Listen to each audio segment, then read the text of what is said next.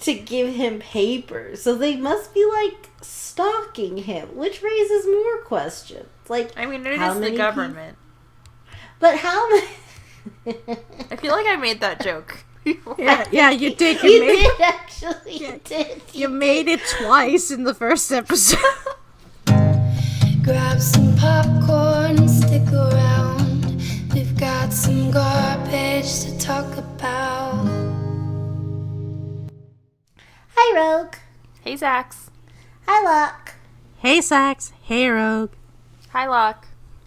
Okay, so we're in episode 3 of Koi de Uso. Do you want to give us a quick recap of what happened last time?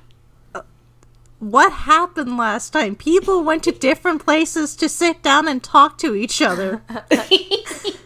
And then run away when they're done with the conversation. Yeah, you just leave after a conversation.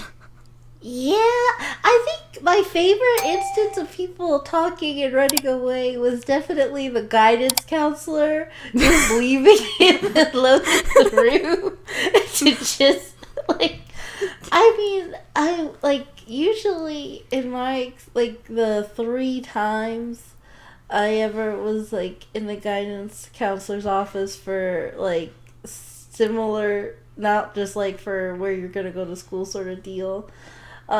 Usually you just sort of sit there and, like, wait for a parent or to go back to class. But the guidance counselor's usually there. Yeah, that's my experience.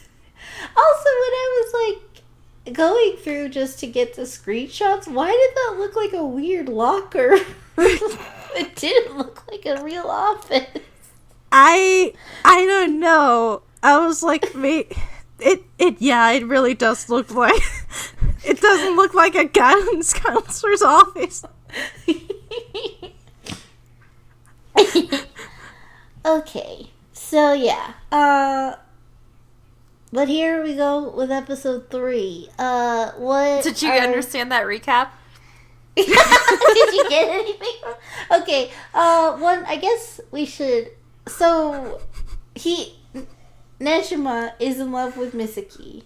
Yes. But he has recently met Ririna, and she is also pretty. And Nejima so didn't easy to talk to. Yeah. Good recap. She's also pretty. How about mentioning that she's his assigned wife? Oh, yeah.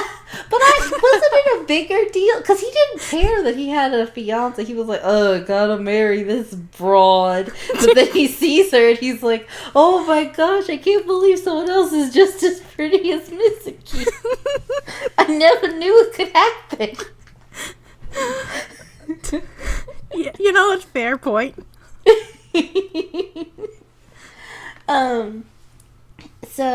But also, Ririna and Misaki are becoming friends, too. Yes. So, okay. Yes. Good. Can I just say, like, yeah. Episode 2's recording was months ago, and I watched episode 3 a few days after that recording, and then finally we decided to get together and record episode 3, and... When I watched episode 3 again after episodes 2 recording, I had forgotten all but one moment from the episode. And when we finally decided to get together, I realized I'd forgotten it again except that one moment. Oh no. That was a good start. Yeah. Got it all together. Also, another side note, I was asleep right before this recording, and I had a dream about somebody reading my notes back to us, and then they started a slow takeover of the channel because they kept breaking and eating everybody's notes. It was just like, well, I guess if you want the spotlight, you can have it.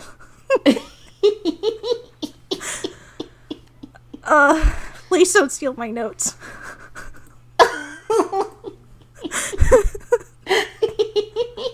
I like picture like this like rat race style movie of different people trying to come in to get Locke's notes.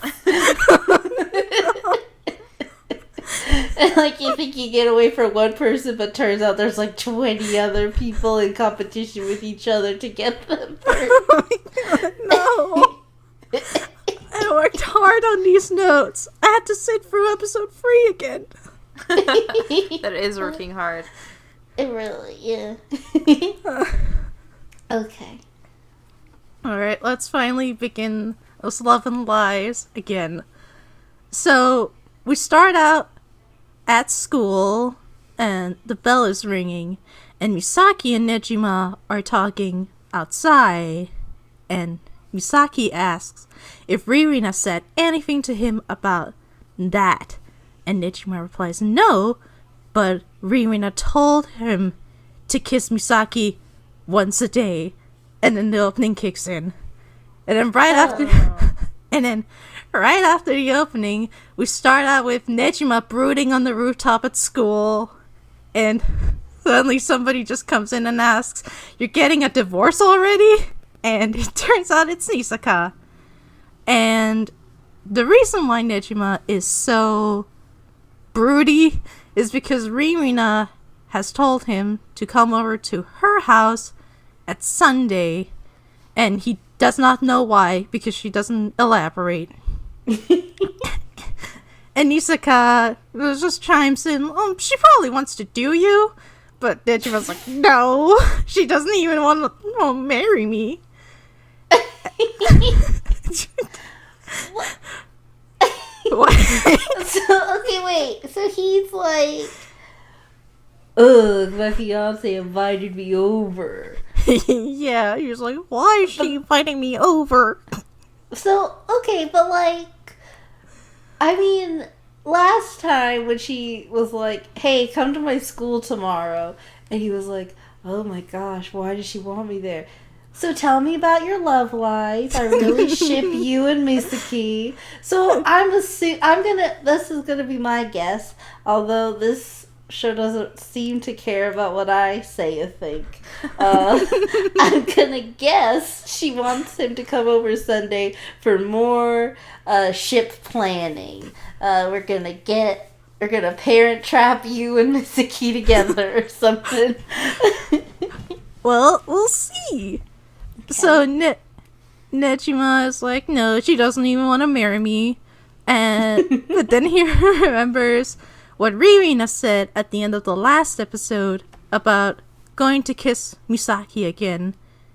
And Nisaka then proceeds to commend Nejima for going to an all-girls school by himself, but points out that this isn't the first time he's done something like kind of gutsy. Because it turns out that Nisaka and Nejima only became friends last year at that cram school Nejima stressed his parents' money out over. Yeah, I mean, we did talk about that last time, but I do want to just really quickly just be like, hey, if you need to, like, throw your parents into, like, bankruptcy to get to the girl you like, maybe don't. Yeah. Maybe, I don't know, get a second job or something. I don't know. But like... besides, she said thank you after he gave her half of his eraser. Oh, gosh. You know, that's such a weird fact to just hold on to, because, like, I'm constantly can't forget that he loves her because of an eraser. Right. But I'm also trying desperately to forget that. Yeah, and they've never talked after that interaction until their confession. Honestly, though, like, I can believe that he fell in love with her after that, because he's such a bland person that really does seem like all it would take. But what's more mind-boggling to me is that she's down. That she's also just as bland. Yeah. Yeah, the moment meant just as much to her. Yeah, someone... But, so they are compatible. At the same time, it's like kind of sad because remember last episode, Misaki goes like whack Donald's or whatever. She goes on that whole rant about all the little things she's noticed about him, and we still don't know what Nejima's deal is beyond her being pretty. I mean, we also don't know what she likes about him because they skipped that. Yeah, she's attracted to him though, because she likes the weird ways he does things, I guess. She likes his blandness. Yeah, give me some of that nothing. Yeah, as bland as the eraser he gave her. It is also like funny too, but it was just like a plain white eraser. It wasn't even like the ones with like the rainbows or like smiley face. Like there are cute erasers out there, yeah. And like I think they chose the most generic one, like the white one with like the blue packaging. Yeah, that's what they chose. Because I was just thinking, like, maybe if it was, like, his favorite eraser or something. Or he drew on it. Or, and then like, something. Because, like, if you're a kid, you could hold on, like, a favorite thing could be a kind of weird possession. Yeah. And that'd be fine, because then it's still like, but I like her more than this eraser. Now, that's something. Yeah, I mean, like... You won't say it's cute, but you'll say it's something. I mean, I remember I used, like, regular erasers, like, the very generic ones we just pointed out, but I'd also keep, like, the fruity-smelling erasers, and I'd never use them. I'd just keep them around because they smell good. Yeah. Yeah, so maybe... It could have been kind of cute if it was like, I'm letting you borrow my special eraser. Yeah. The fact that she kept it. That's... I don't think... Did we talk about that? Like, she kept this eraser all that time. Yeah, this is a two-way street. Not only is he weird, she is also weird. So, which is also, like, honestly, though, like, there's two... They should have made them either, like, less weird or something. Because the fact that they're both so weird, it's... genuinely mind-boggling that this test didn't put them together.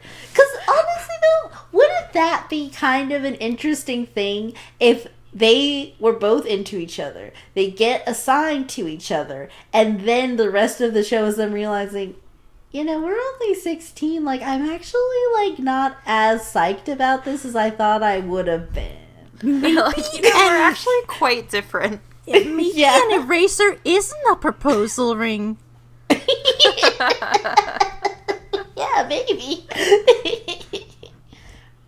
What do I know? Apparently they've kept onto these feelings since 5th grade. I mean, like... I guess... What do I know? I don't know anything about that. Yeah, I don't know. Okay. Well...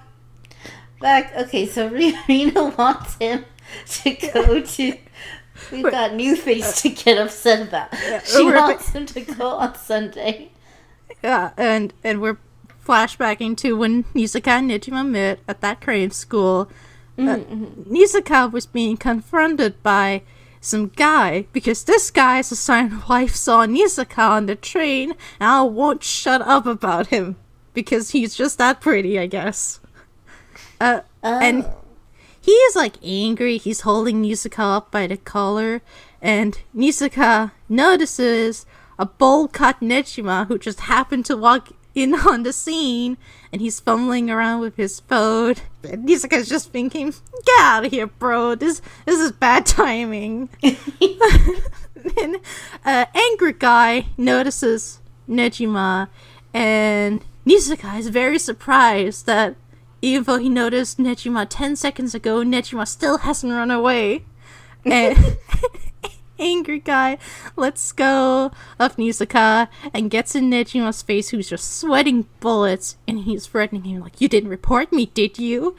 But Nisaka gets in between him and says, like, leave him alone, he's got nothing to do with this. And Nejima says, I didn't report you to the teacher. but I called the police.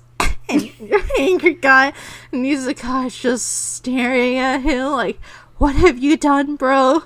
But luckily, the police didn't come because he hung up in good enough time. And present time, Nisaka is laughing about this because Nejima just seriously jumped the gun. I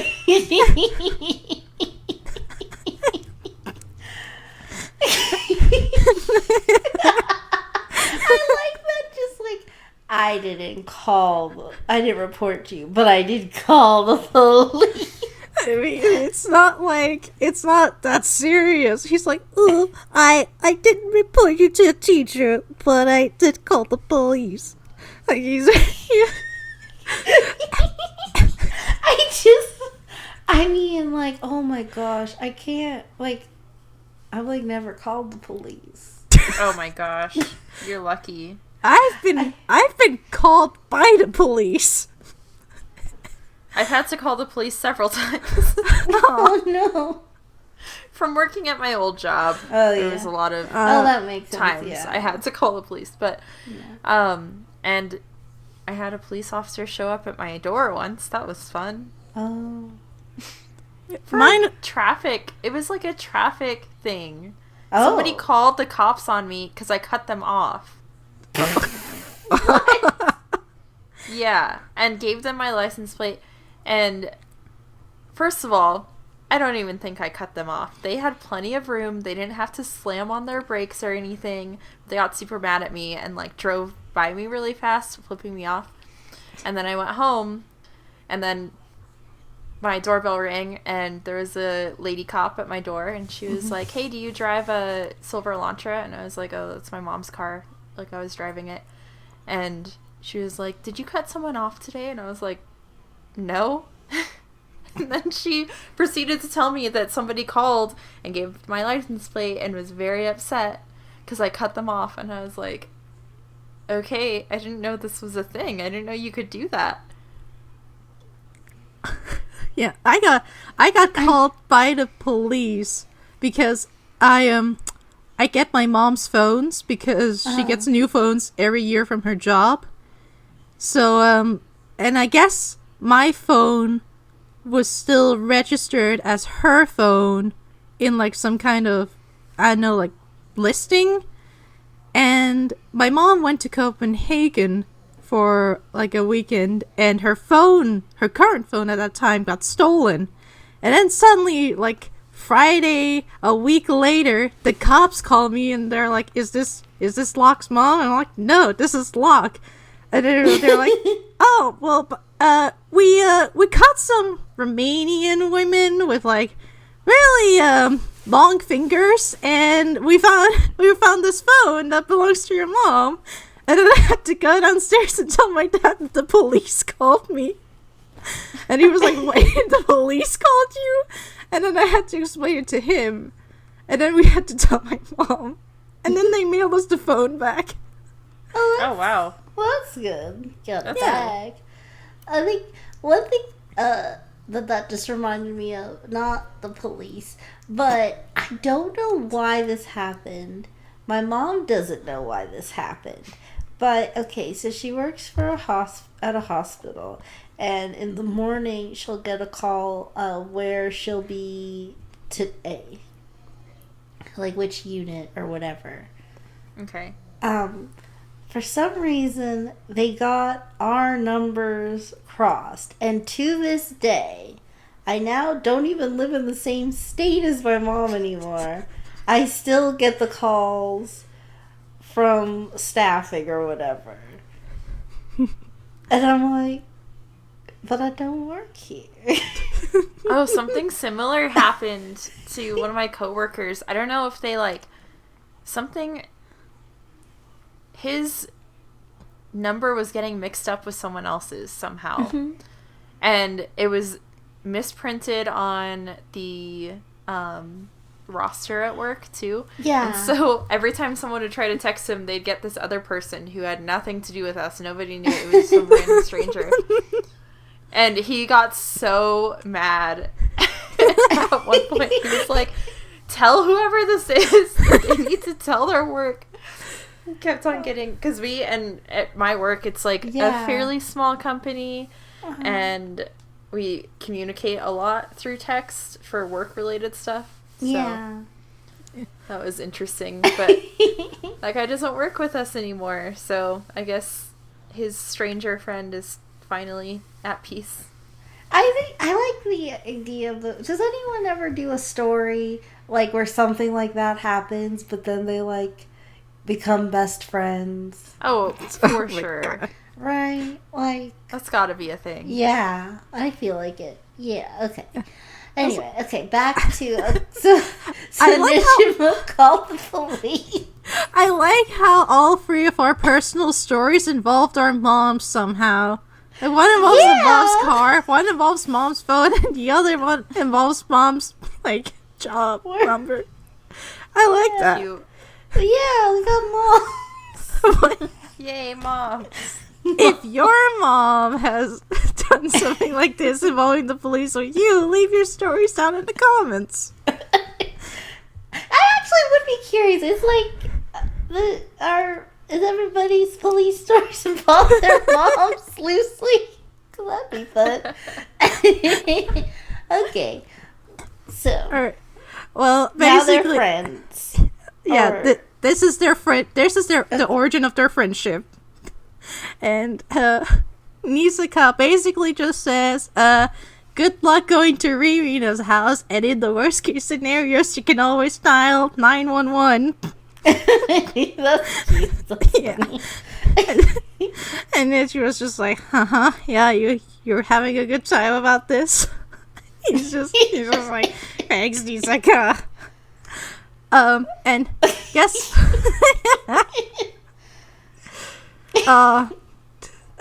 So Nejima finally gives us a timeline and mentions it's been 1 week since the end of the first episode. And, like, as Nisaka and Takeda are walking down the hallway, they pass Misaki and her two besties, and Misaki doesn't even bat an eye at him.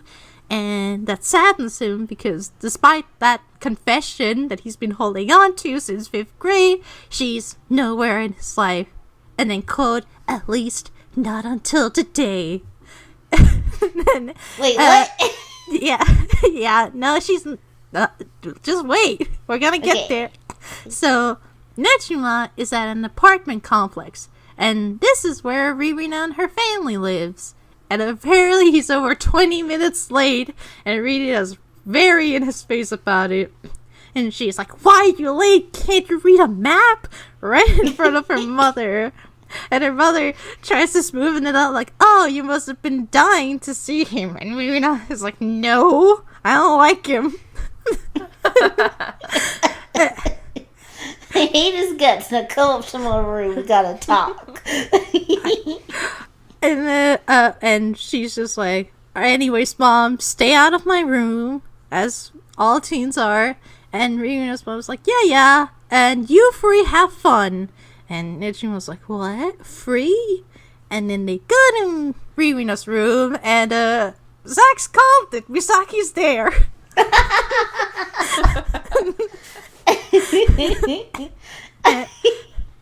and both of them didn't know that the other was gonna come, and immediately Misaki just tries to get out and says, like, sorry, I think I'm gonna go. And Rina's like, what's wrong with having him here? Like, I mean, you had so much fun talking about him that I thought I should invite him. And she goes further and asks if it's because her and Nejima are signed marital partners, and then assures Misaki that this is no problem because they are not married, they are not dating, and she is not going to fall in love with Nejima. So Misaki shouldn't feel awkward about this. And okay, makes sense, I guess. And then, I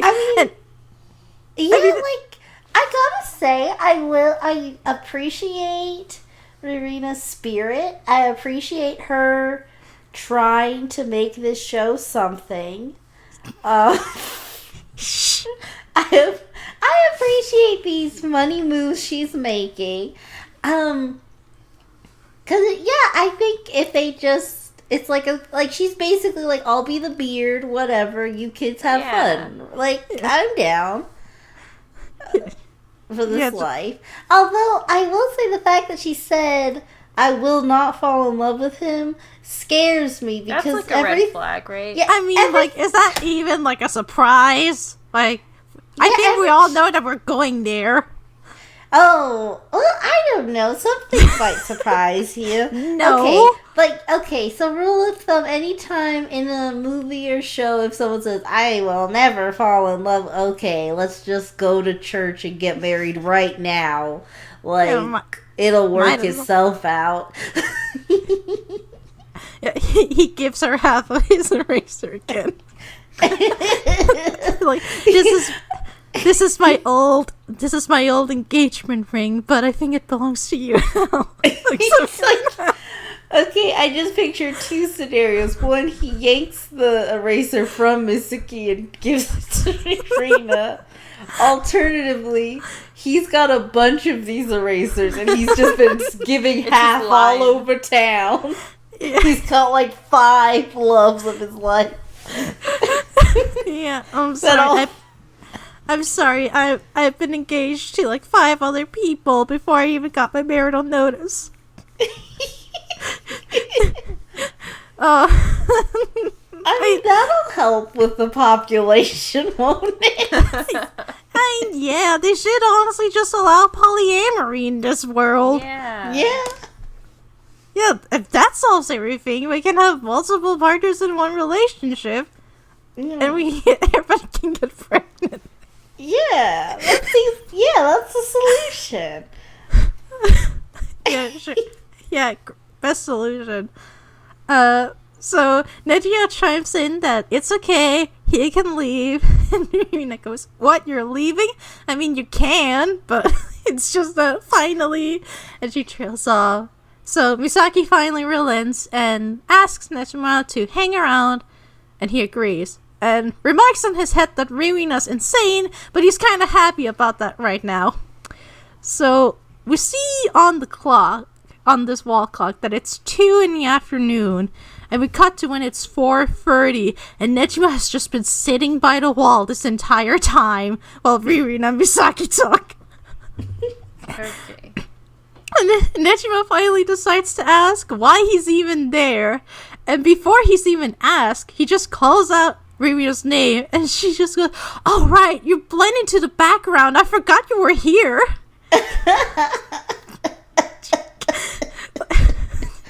This episode is just people taking dunks at Nejima. You know what's funny? That reminds me. Was it, Yuri, where like the whole like joke is that the protagonist of the show is just nothing and nobody, like, people always forget about her. She just blends in all the time. I don't know, I've never watched that show. Oh, I think that's the anime. It's like cute. I don't even remember anything, but that was like kind of like the main thing about it. But they did that as like a joke, and I like that this show did that. For real. Yeah, this is both. They both use it as a joke, but they also mean it. I dunked on him a lot last episode, but maybe I should have gotten Nejima some slacks because people are doing my job for me. Yeah.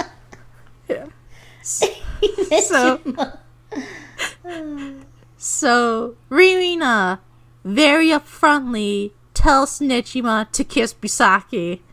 And he was like, "Why?" And she just goes, "You've done it before, haven't you? Just do it again." And she...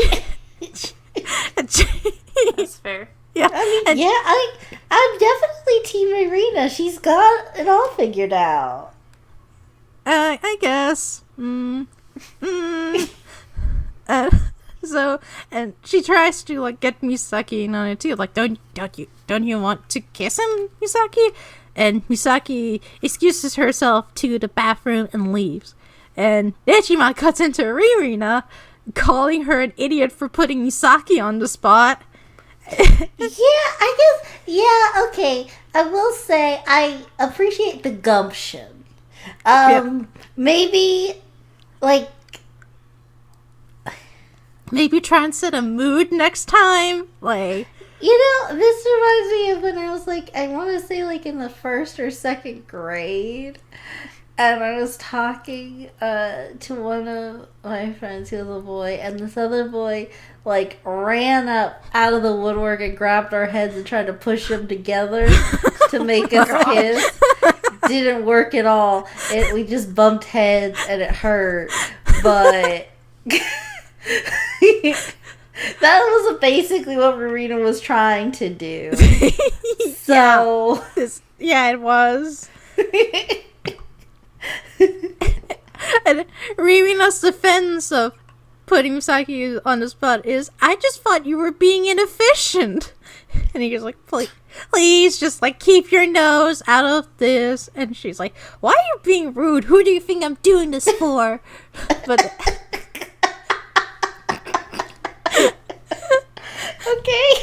Oh, it's hard to pick a side. Everyone's just got really good points. Don't make it's like Ririna, it's weird. Don't invite people over and then ask them to just make out in front of you. That's not a good look. But also, Nejima, do something. Yeah, do something, please. Well, just anything. Just something. Do a dance. Something. Well, actually, when I think about when he does do things, I don't like it. Like maybe no, just blend back into the background again, Nejima. I don't want you here. Go away. Leave. Alright. So Misaki comes back, and Misaki suggests that they do the kiss, and Nejima is freaking out inside, and they ask Ririna, like, is this really okay with you? And Ririna just goes, yeah, kiss each other every day if you will. So, like, she's younger, right? Like, they're 16, she's, like, 14 or something? No, she's also 16. I know she looks younger. She certainly looks younger, but she is 16. Wasn't there something about the last episode or something, like, they call her tapeworm because she's... What? Something... You just cut out for me, like, right at the key word. Tapeworm wasn't her nickname. Tapeworm. Yeah. That doesn't make her younger. I thought that's why they called her that or something. I thought we didn't find out why. No, they're high schoolers. Yeah, we found out that it's because she's a social outcast, and therefore she's supposed to be called a parasite. Oh, okay. For some reason, I just... didn't remember the reason and thought it was because she was really small. Oh no, that's what you said. I thought it was just really mean. You said. Yeah, maybe maybe you thought they were 14 because you were like, who calls somebody a tapeworm for that reason? Locke asked us to guess why she's called tapeworm, and you said because she's small. Yeah,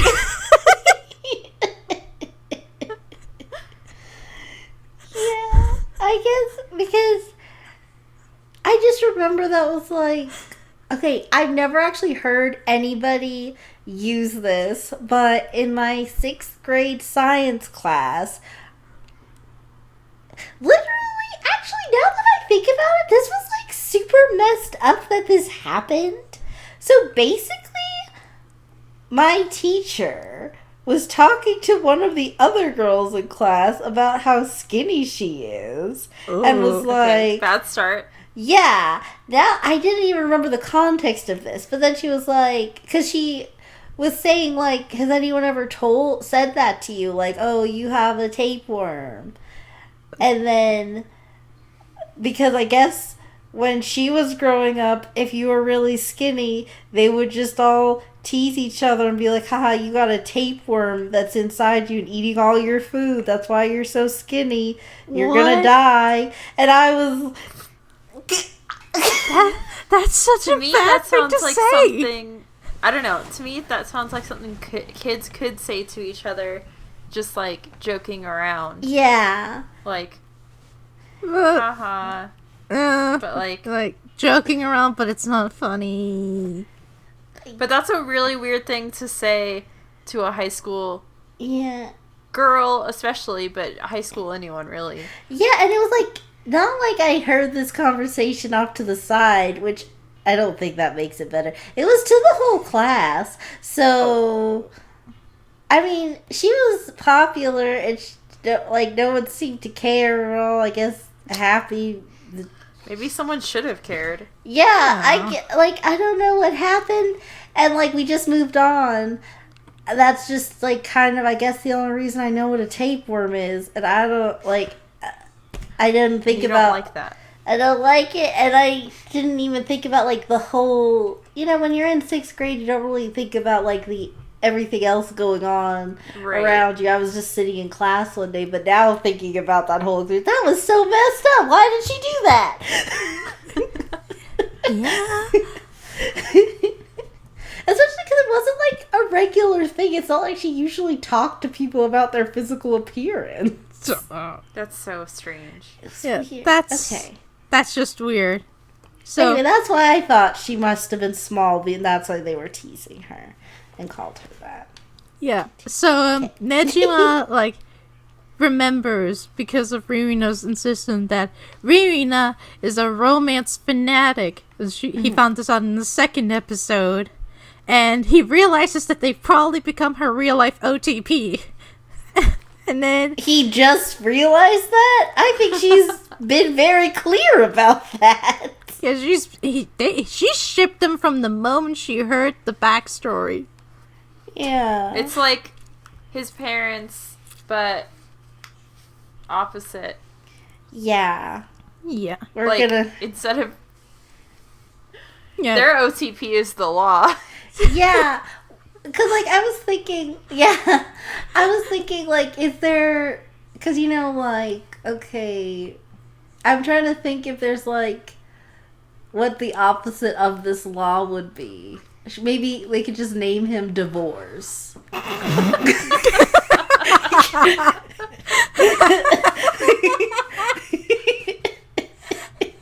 god. Okay. That's not where I was gonna go, but okay. Yeah, that's like, a good idea. His parents love the law so much they name him after it. She... loves them being together so much he has to change his name to Divorce. Oh my god. Oh my god. Awesome. So, yeah, just like, it's been almost 40 minutes and we're not even halfway through. Oh no. Okay, keep going. Alright, so like... they agree to do the kiss, and Misaki's like, tells Ririna, so like, make sure to take a real good look at this. And Ririna's hugging a pillow in excitement, and the two of them are hesitant, but Misaki finally crosses forward and leans in, and their lips are basically already touching before Nejima freaks out and tears his head and was like, I'm sorry, I can't calm my breathing. And Misaki thinks this is cute. But they look at Ririna and she looks upset. Not like angry upset, she looks sad upset. Like, what? Like, and then we cut to the front entrance and Misaki has to leave. It's just Ririna and Misaki right now. Misaki has to leave because she has to make dinner. But she decides to ask Ririna what she thought about seeing the two of them not kiss, I guess. And she's like, Did it make your heart beat faster? And she then gets like weirdly close to Ririna. Like she holds her hands and they're like a few inches from each other. Then she looks like she's about to kiss Ririna. Oh, now I get it. Yeah. You know what's interesting is I was like, as you were saying this, I was thinking like maybe it is a solution for them, just the three of them to be together.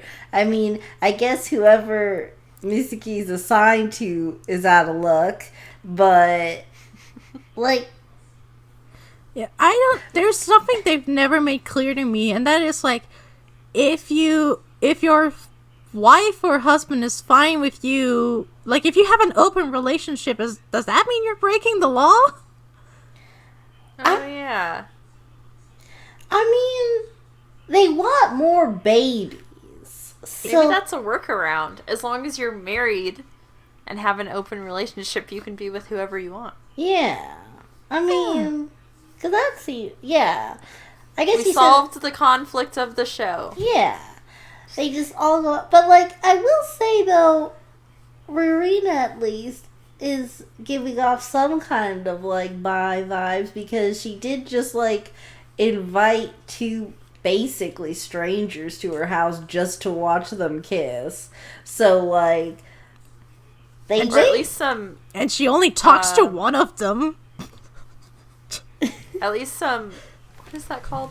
Voyeurism vibes? Yeah. She's at least... Yeah, she's got some stuff to work through.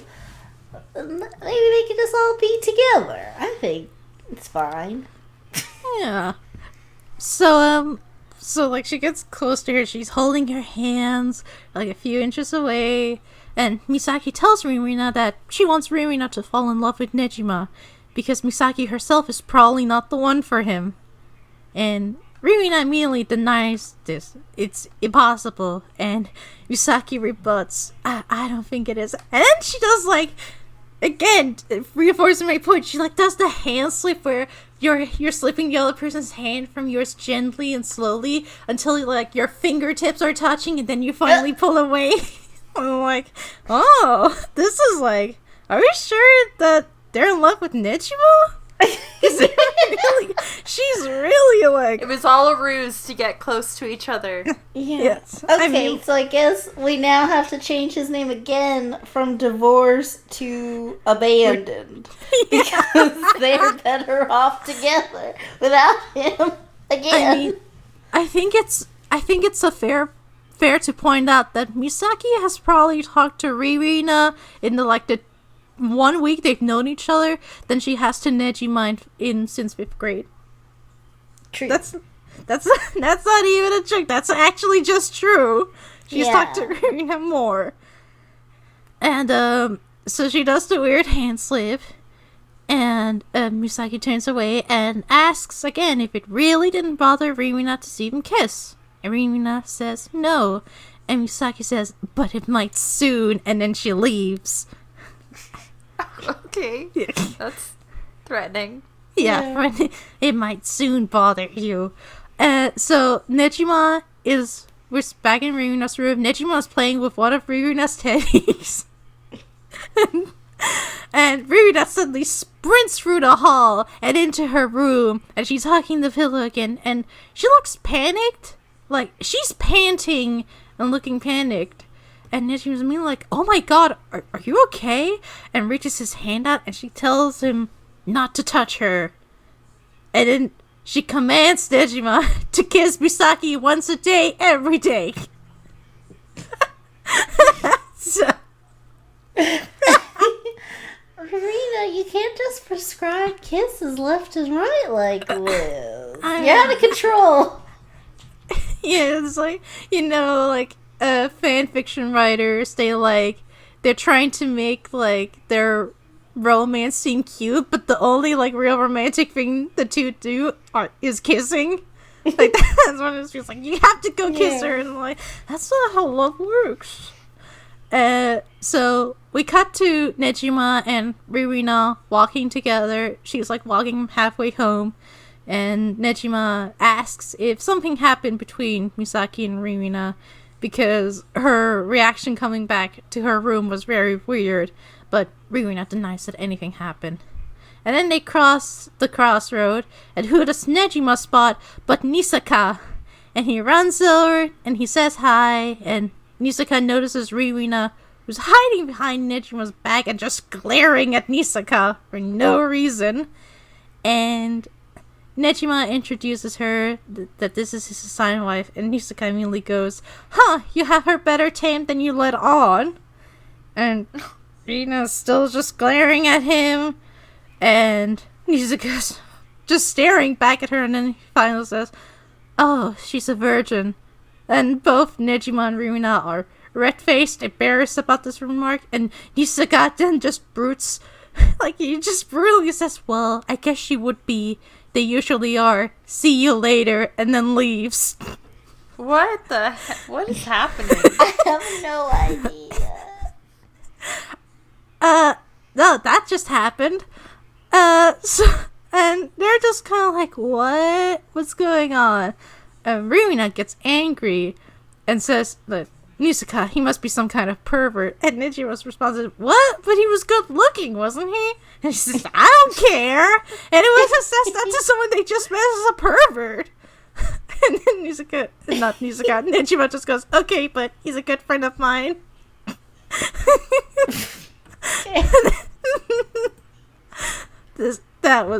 I did not, just reading that out loud, I just realized how weird that whole thing was.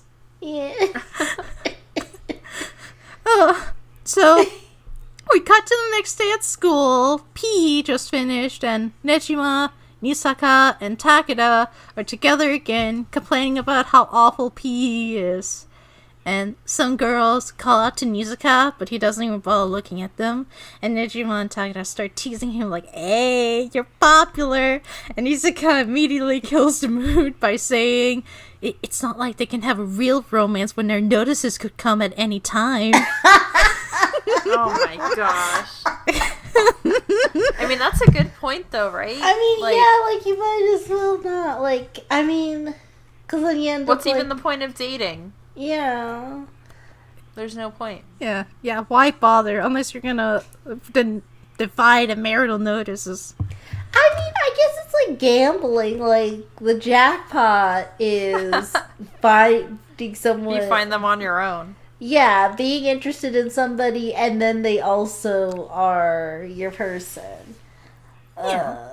So, I don't think it's totally hopeless. The chances are very, very low. And if it's multiple girls checking him out, then yeah, definitely one of them at least is out of luck. Yeah. Yeah. And Nejima, he, thinks about this, and realizes, it doesn't matter how popular you are. It doesn't matter if you're, a celebrity or just, popular high school boy. Everybody gets matched in the end. And then Misaki walks by with blonde friend who I forgot, and Nejima comments in his head how hot she looks in her gym uniform. But as they walk by, Misaki and Nisaka share an intense glare with each other.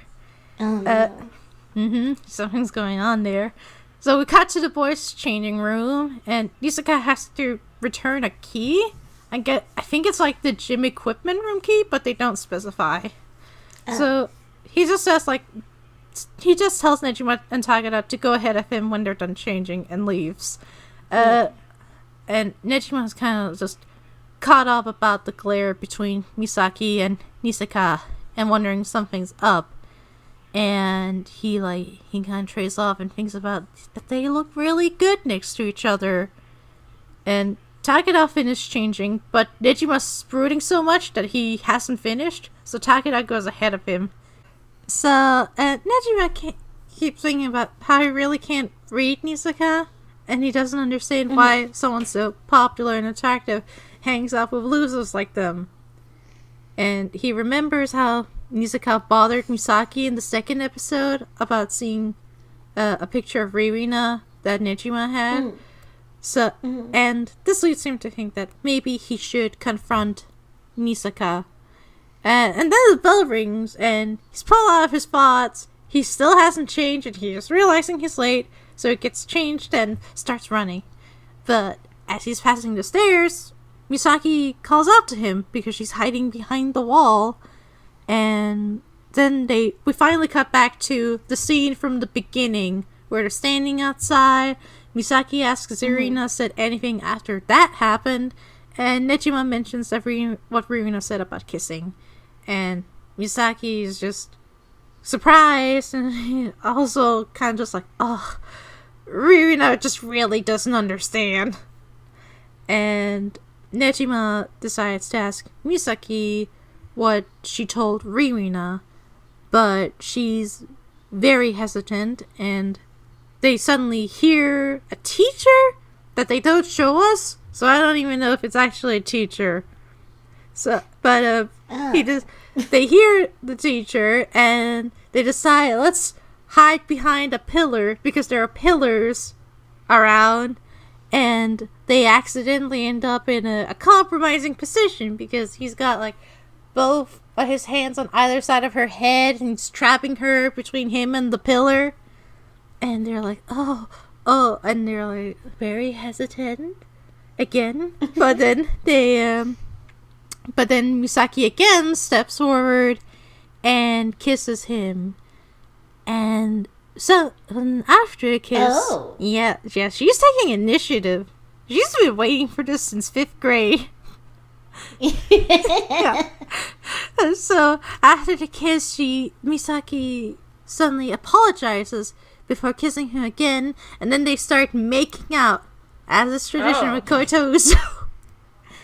Okay. And yes, they do kiss with tongue. They show us a close-up of the tongues, too. I'm like, ew. Oh. Like, who is this show for?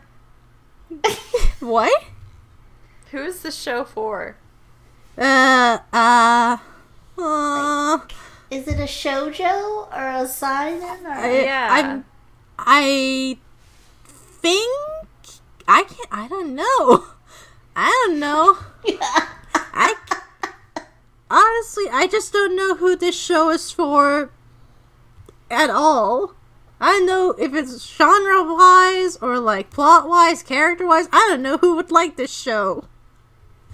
Because, like, it doesn't seem like a shoujo just because it's... Nothing about it is very romantic. Like, yeah. They tried so hard with the eraser, but it just... Even that, it's like... Maybe it's a jose. Maybe it's a jose, so it's for like older women. That's weird. I don't like that. Because it's all teens. It's all teens making out with tongue.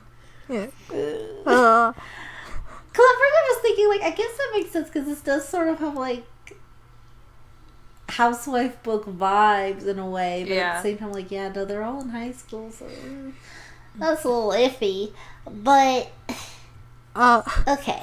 So, you know what's so funny though? Yeah, what? Halfway through that, even though, like, I knew the characters involved when you first mentioned the kiss, I was thinking that Nisaka kissed Nejima. And I was like, oh, that's why he hangs around you guys.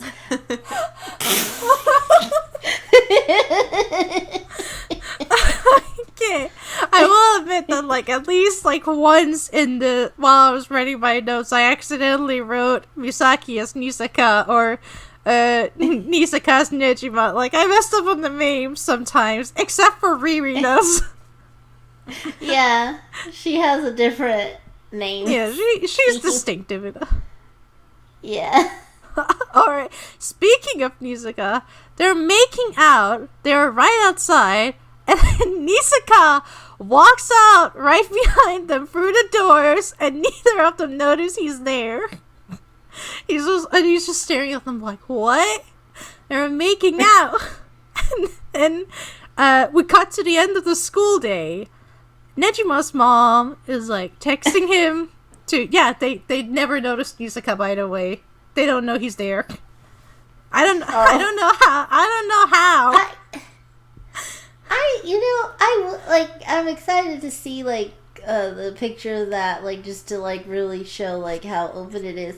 But I do always like that, because, like, no one has peripheral vision. Yeah. What makes it better is that, like, maybe you noticed this, Sax.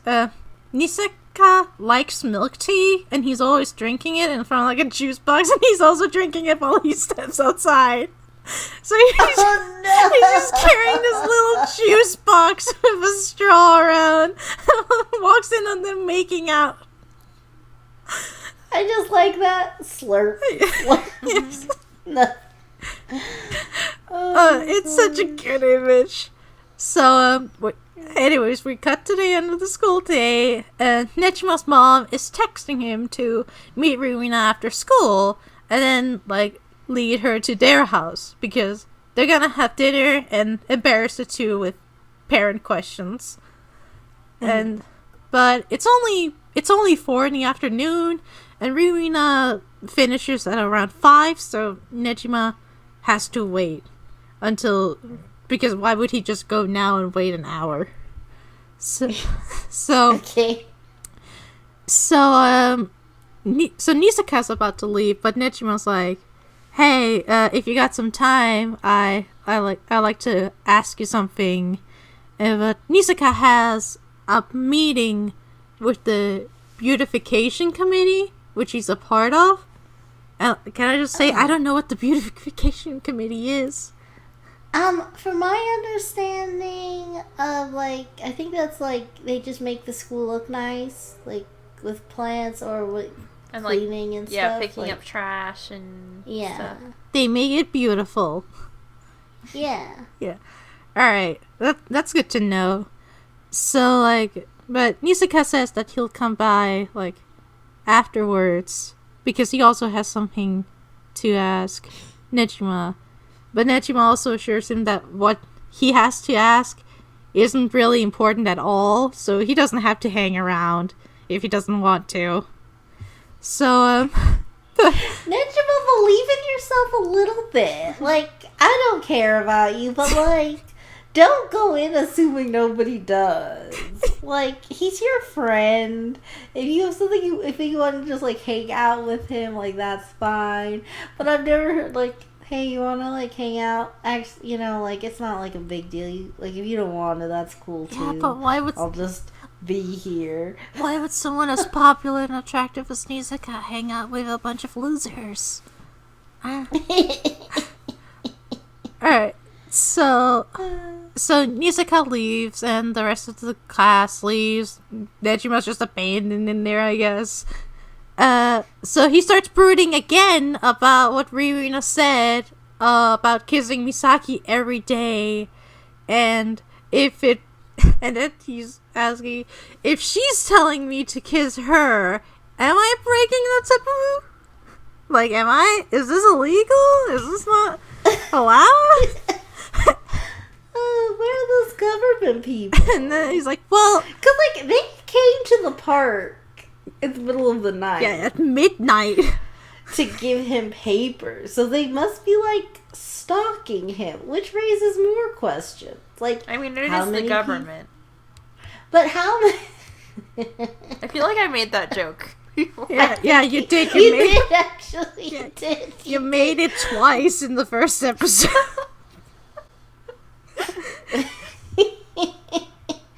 But even that being said, though, like, how many people are they stalking right now? And, like, did they also see Nejima and Misaki making out moments ago or hours ago or whatever? Hours ago? They made out literally, like, a minute before he got his notice. It's... I mean, in this episode. I don't know. Good question. Listen, Zach, I know I said that some questions will be answered. I didn't say that all your questions will be answered. Oh, gosh.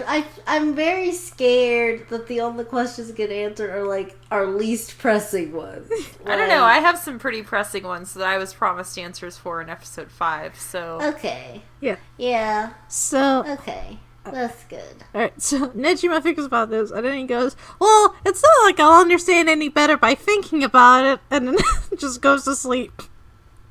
He's not wrong. Yeah, true. So that is a good way to pass the time. Yeah, so Misaki and her two besties are talking in the hallway when Nisaka walks by, and while, like, one of them fangirls to blonde girl, who surprisingly has a line, Misaki just follows him with an intense stare. And then Nisaka enters the classroom, and he just entered, and he's already complained to Nejima that he joined the committee because he thought they didn't do anything, but it turns out they do a lot, so maybe he should just quit. Yeah, that seems like the kind of club that would do the most. Yeah, why would you think that the one that is most, like, one of the most school-oriented clubs would do little? Yeah. Like, I don't know, maybe join I can't really think of a club where you wouldn't do anything. Maybe you could establish like a, I don't know, poker club. Just like play poker all day. Yeah. I mean, I guess you could join chess club and just be bad at it. Yeah, like just pass the time.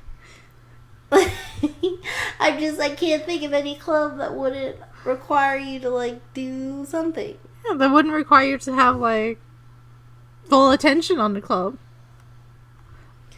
Yeah. So he comes in, he's complaining about this committee, and he realizes Nijima's asleep, and he's having a giggle about it, and like really shady music plays while Nisaka just stares at Nejima sleeping, and then he leans down and kisses Nejima.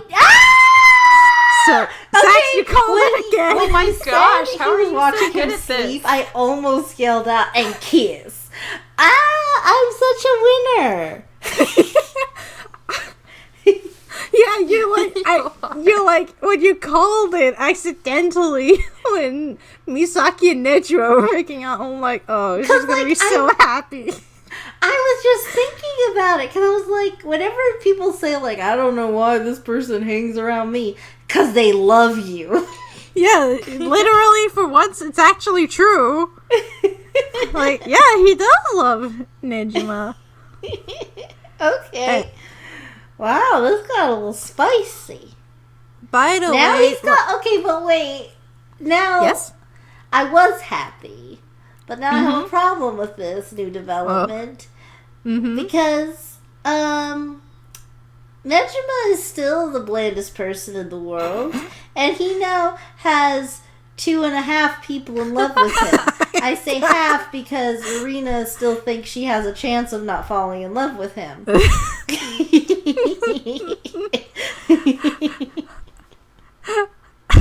Yeah, I mean, like you know, I think it was Yella who brought up like, what about like homosexuality in this world, and like this is basically as far as they're gonna go with it. Like, we know that Nisaka has a crush on Nejima, but the homosexuality's never addressed actually.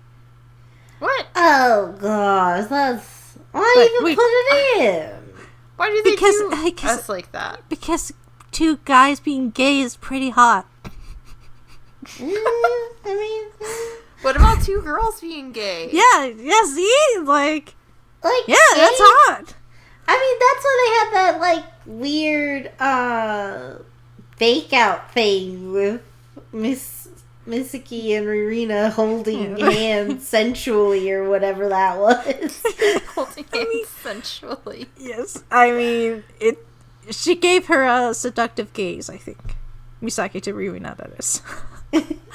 But, like, yeah, they never, like, us knowing that Nisaka has a crush on, like, you know, Nejima, and, like, them dropping like coy hints about it that you'll only understand if you know that he's gay, like that's how far it goes. They never actually, nobody ever brings up homosexuality.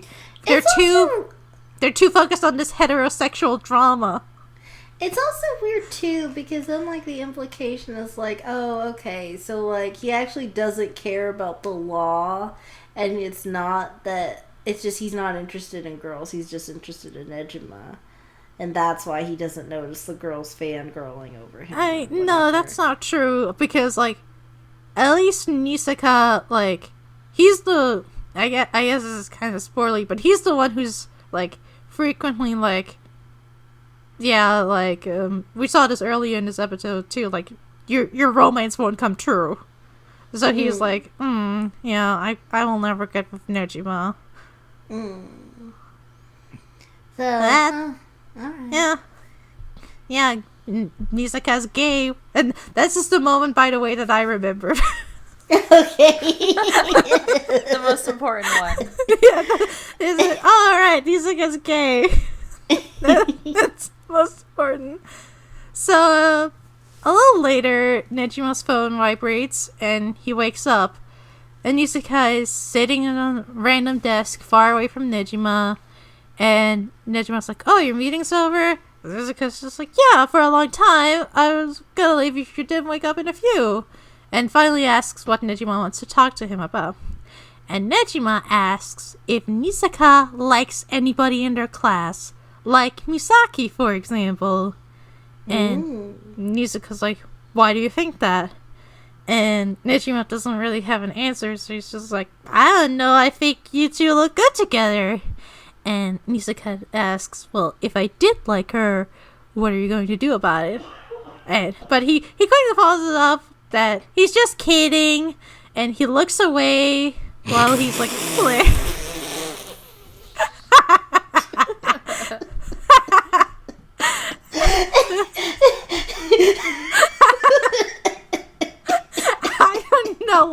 why that triggered your laugh reflexes so hard.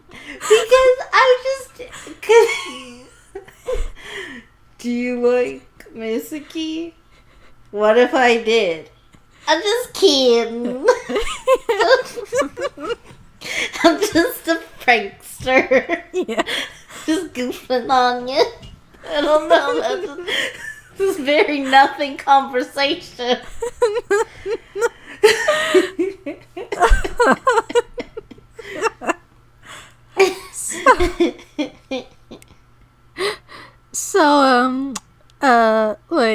They're finally like, hey, Nisaka never asked what he wanted to ask Nejima. I just realized that. I didn't even write that in my notes, but I just realized that their conversation ends because they go outside into the hallway. And oh my god, what? I don't know. Wait, are you telling me that you don't only have a conversation in a certain room? No. As soon as you walk out of that room, that conversation is over. Yeah, but like, why didn't he ask his thing? What was his thing? Because they left the room. They have to go back to that room if they want to continue that conversation. Yeah, they're like leftover conversation. You can pick other people's conversations up. Like, so they were like, yeah, good to see you. But then they leave the room, so it stops. Yeah. They go back in, see you, because actually I have a lot to say. And you can just, like, jump in and out of the room. Oh, exactly. Yeah. Are you telling me that's not how you converse with people? No, I live in Europe. We don't converse with people like that. Oh. You know, cultural difference. Yeah, it's a cultural difference. It is funny because in my work, I am basically in one room all day. So that is basically how conversations go. People come in and they leave, and sometimes I'd like to say more, but they're gone. They're gone, and you can't. Oh, that's kind of sad. Oh, like you have no idea. Anyway, back to this. Okay. Yeah, we're almost at the end. We have like one paragraph of notes left, and it's 4 lines. So they're just walking out, and like Nisaka's a bit annoyed that he was held back for such a boring question. So, but then they start like goofing. And as they're goofing, Nejima narrates, the person I was back then probably tried to see a lot of things. Romantic love, other kinds of love, and lies. And then the episode ends. Okay. Yeah, great episode. So much nothing happened. Okay, so wait, before we wrap, we'll just put this into words. Okay. I will say, though, before we started recording, I was, like, excited, because I feel like questions are going to get answered. But now, and then that was not the case. But now I am a little bit excited to do more of this again, because I feel like things are starting and building and almost happening. And we're on episode 4. Yeah. Well, you have something to look forward to next time, because in episode 4, we finally get to learn how this matchmaking works. Okay. That's cool. That's big news. That's big moves, I think. Yeah. That's something, at least. Yeah. After, 3 episodes of Doldrum, something seems exciting. It is. I feel it is important to note there are 10 episodes, yes? There are 12 episodes. Oh, 12. Okay. So we're, a quarter in. A quarter in into this train wreck. Okay. Well... thank you lot for telling us about yet another riveting episode of Koi de Uso. And thanks, Ro, for being here. And thank you guys for listening. And remember to comment, like, and subscribe because we all need friends. Okay, bye. Bye.